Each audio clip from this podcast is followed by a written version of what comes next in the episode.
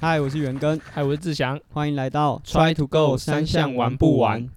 啊！今年应该本来是东京奥运年，但是受到这个疫情的影响啊，就其实影响真的蛮大。我看很多国外的选手，他原本孤注一掷，就今年比完林北都被退休啊，退休啊，结果就是在这个疫情之下，要么就是他必须延后退休，有些人直接就他真的撑不下去了。我我其实不太确定，就是大家能不能感受，就是准备如果真的能够去奥运，然后准备奥运的那种压力，就是你可以想象，如果你本来就有在准备铁人三项，但是这可能是十倍甚至一百倍的压力。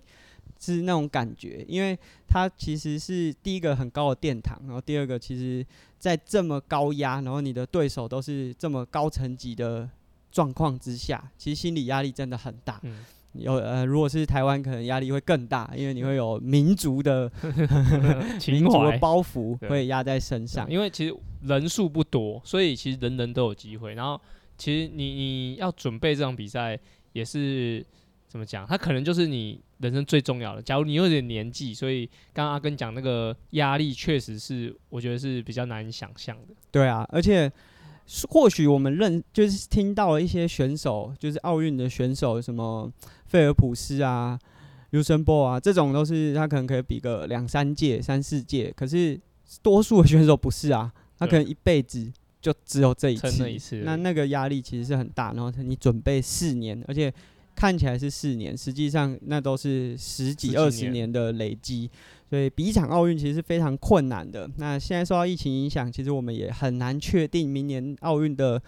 样貌会是长怎样。那我们其实原本都很想要去东京，其实很难得有一个奥运的赛事离台湾这么近，就相对来说花费应该是会比较便宜的，当观众也还蛮开心的。对，可是受到这个疫情的影响，即便明年真的办成了，我们能够去吗？这个都画上大大的问号。那其实铁人三项也是有奥运的，从两千年开始成为奥运正式的项目。那我们其实，在第一集的时候就已经跟大家讲过，奥运的距离是五一五的赛制。其实大家都很想去奥运。那志祥，你有想去奥运过吗？没有不想过啊，对，就是没有不想过。其实也是怎么讲？你要是比赛比到一个层级，那你一定会是往上跳。比如说我们比过亚亚锦赛、亚洲杯，然后一些世界大学锦标赛，那所以你会觉得说，其实你就是会想一直往上、往上的提升嘛。嗯，所以就是奥运一定是所有人的一个目标嗯跟方向，但是就是因为所有人都会去，所以它的难度特别高。嗯，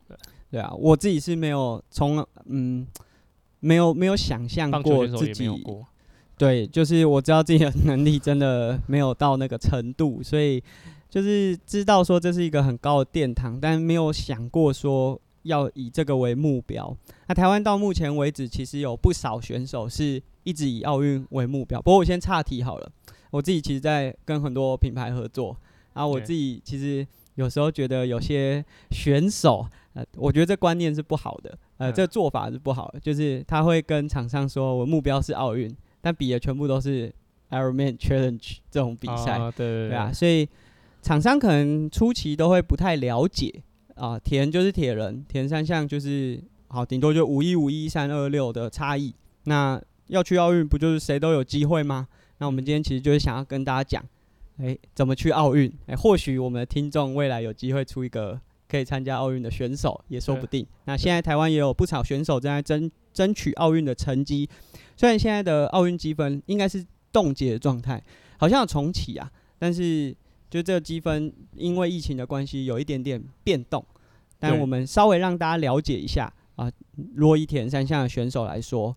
要怎么去奥运？好，其实呃，铁人三项的奥运的方式其实它是积分制的，就跟网球应该跟网球还有一些球类的赛事是一样的。那它的积分呢，就是它还有分，就是各各州，就亚洲、欧洲、美洲、大洋洲这几个位置的一些名额。然后其实它它的男女的比例啊是各五十五名，但是它的号码是一到五十六号。它就是因为他没有十三号，所以假假如说你看到比赛，假诶怎么会有个五十六号？他是不是自己跑进来？自己买了号码哦号码布，然后自己自己跑进来的，不是，是因为没有十三号对，。没有13那十三号这个在国外是一个不吉祥的数字，所以如果有在看一些呃耐力运动，或者是反正有号码布的运动，如果国外选手拿到十三号，他们都会把它反过来，就倒过来贴，所以是一个蛮特别。不过今年啊，在自行车的公路世锦赛里面，就是拿到环发，就是他在参加世锦赛之前刚拿到环发冠军，他觉得他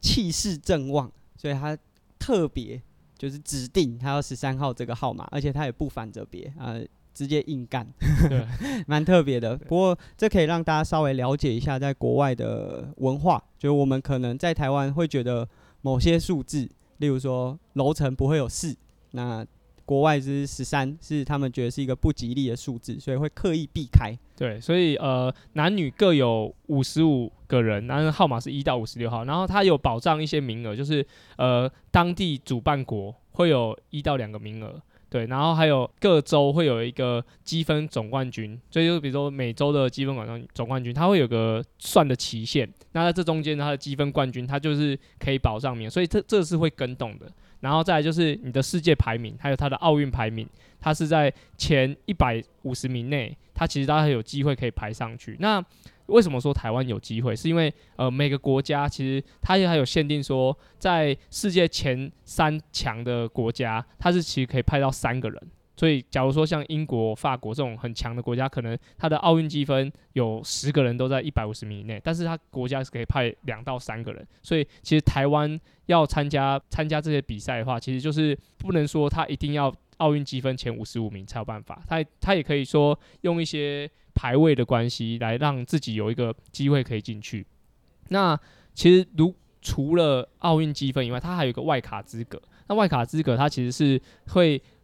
呃给发展中的国家一点鼓励。对，只有假如说像呃台湾呃像亚洲的话，日本、韩国还有香港、大陆，他们已经是有去过奥运的国家，所以他们就已经没有办法有这个资格。那如果是像亚洲，像台湾、泰国，或者是说呃，菲律宾，菲律宾，他们其实都还算是在发展中国家，所以它还有一个外卡资格。那再扣掉一些，比如说刚刚讲的每个国家会有固定的名额来说，其实一百五十名扣一扣，其实都还很有机会可以进入到五十五人的名单。但是就是还是要尽量把你的排名可以往前挤，就是才会比较有机会。像台湾的选手，像团俊，然后张启文、郭嘉琪，还有威志，他们其实都正在。朝这个方向做努力。嗯，那我先分享一下外卡，因为我们对铁人三项可能比较没有呃想象中就是没有发展铁人三项的国家，因为没有我们也会也不知道啊，所以我们不不太了解。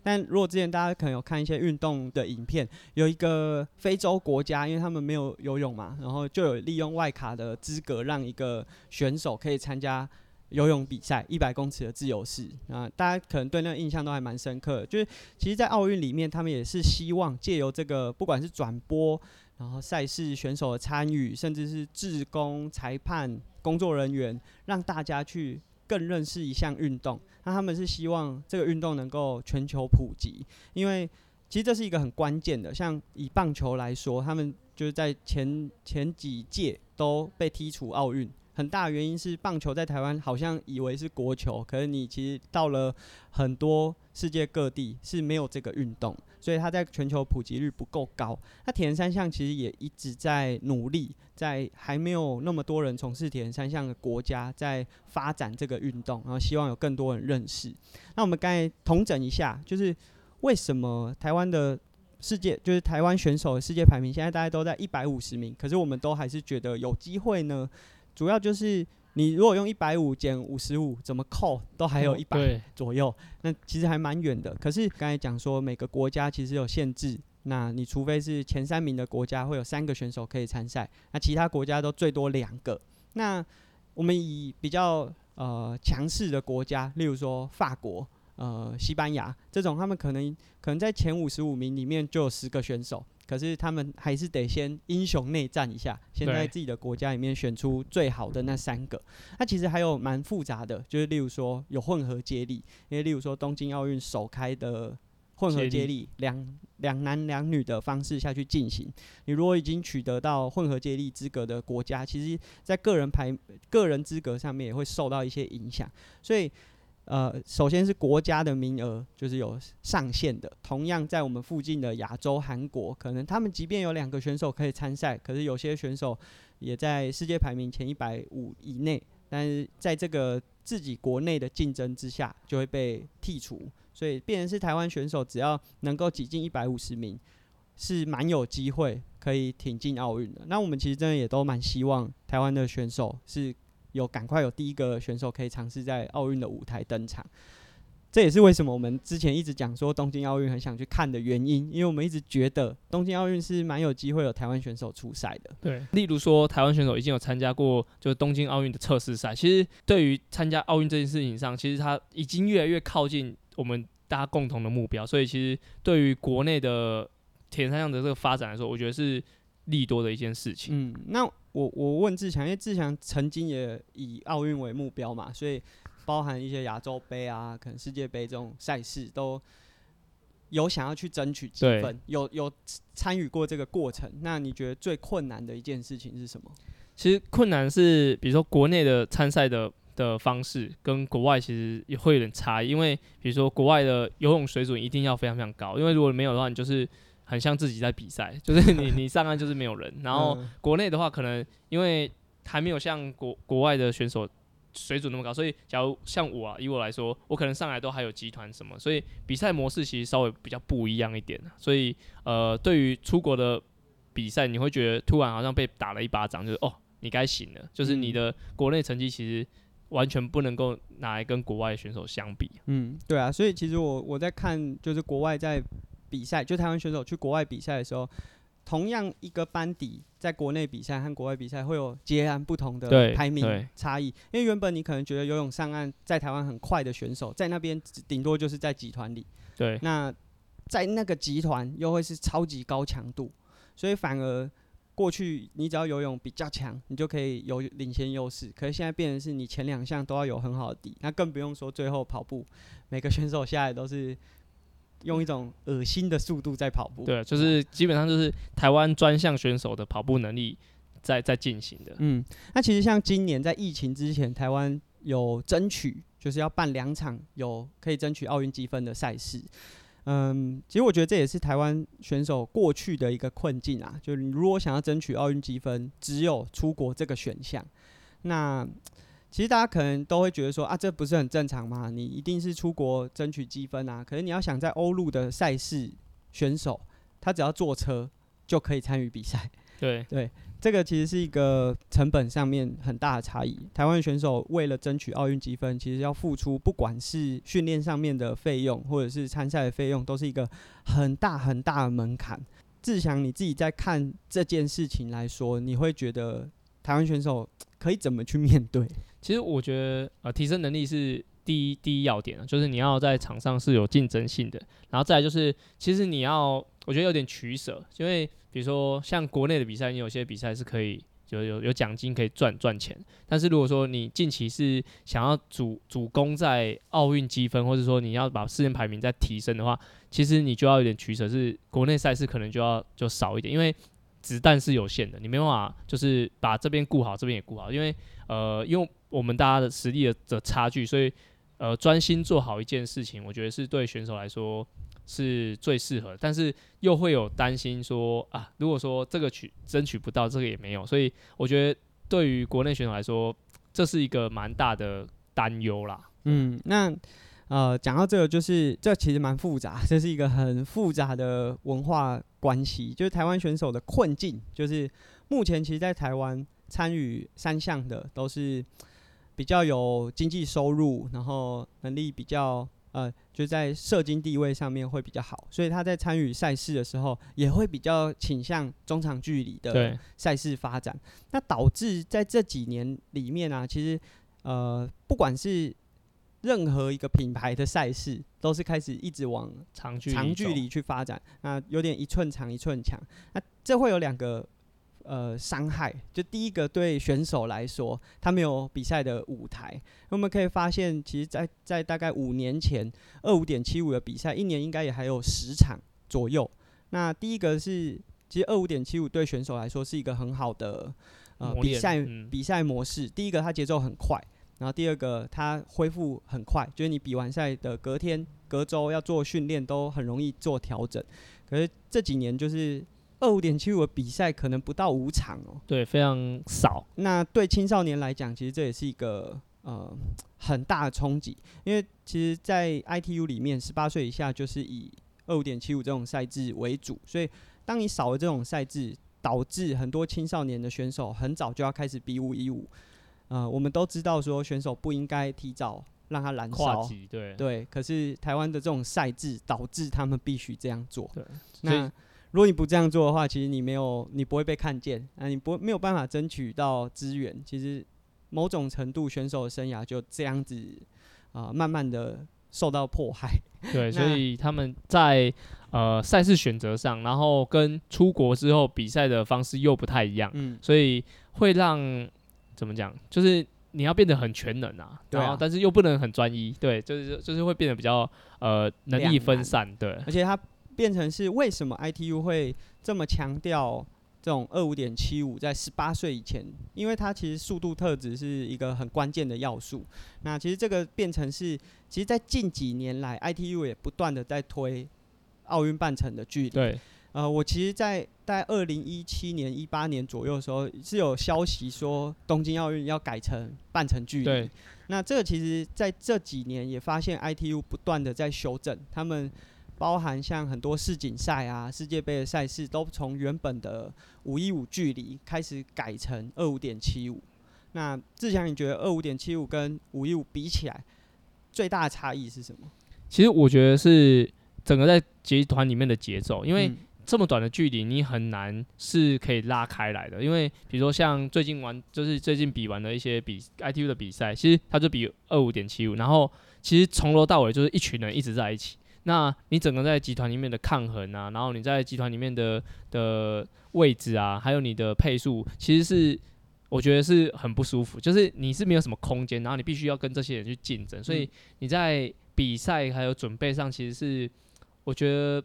更需要很多专注度，嗯，所以其实这样听起来啊，就是二五点七五的这个距离，它第一个呃技术性会更高，对，因为它节奏很快，所以包含你的转换，不管是器材上面的转换，或者是肌群上面的转换，都要有很好的品质。为了达到这个，其实你的有氧能力要很强，所以很多人觉得二五点七五不用练，就是简单就可以跑过，并不是这样。那其实对市民选手来说，就一般的分龄组选手来说，二五点七五也是一个很好的检验方式。你可以知道自己的啊三项的能力是不是均衡，然后对于转换的掌握程度这些东西，其实也都可以借由二五点七五的赛制去了解。所以在二五点七五的比赛不断的减少之下，其实台湾的田发展其实受到蛮大的影响。对，跑步的人会说五 K 跑得好。然后进步没烦恼，但是我觉得二五点七五就是像有点像铁人，就是他他跑步也是五公里，然后他整个比赛的距离也是差不多这个模式。所以呃，假如你一直在追求比如长距离的的部分，但其实它是会有个极限，所以我觉得要多综合，比如说你短距离也有点提升，然后长距离也可以慢慢的发展。那我觉得是这是最好的状态。嗯，所以我们今天的分享啊，前半段我们分享奥运资格到底要怎么拿，或许。听众有兴趣，哎，可以来拿看看。看。那呃，我们也分享了，就是台湾田三项选手的一些困境。目前的困境两个，第一个，大部分的比赛都在国外，所以他可能要花蛮多的资源才可以参与一场比赛。那加上台湾的赛事模式都会比较偏向长距离，所以节奏也会和国外真的在比赛的时候有一点点的差异。那其实少了这么多对手跟你一起砥砺。强度是会上不来的，对，对啊，卡住的。那这当然是以竞技选手的层面去讲，但是我们如果以一般市民选手，其实也蛮可惜的，因为很多选手其实也蛮想挑战看看田三项，但是我们的呃周边的氛围都会讲说，就是以这种一寸长一寸强的方向在跟大家教育，导致很多选手可能出铁就一三。那第一个，如果你练得很好，你可能。没问题，但万一中间可能在训练的过程中发生一些伤害，你可能再也不会从事这项运动，所以很难把基层呃新入门的选手留下来。那再来就是很多新入门的选手看到比赛这么长，其实会有恐惧，那他也少了一个可以踏入这个运动的门槛，呃的入门的机会。所以，我们今天分享的就是从奥运赛事来看，就是国家的发展。其实，在很多日本啊，或者是欧美的国家，我们会看说他们的 Ironman、Challenge 或者是各种商业赛事发展的非常的普普及，然后很蓬勃。可是我们从来没有注意到，其实他们在青年选手二五点七五这种赛事多到非常对，也是很重视的。对啊，所以我觉得这两个东西是。不能偏废的。那如果像现在这样子，真的二五点七五的赛事几乎是没有的状态，对选手来说其实是非常吃亏，那也会间接的影响到整个田三项的环境。那这是我们今天的分享，下次见，拜拜，拜拜。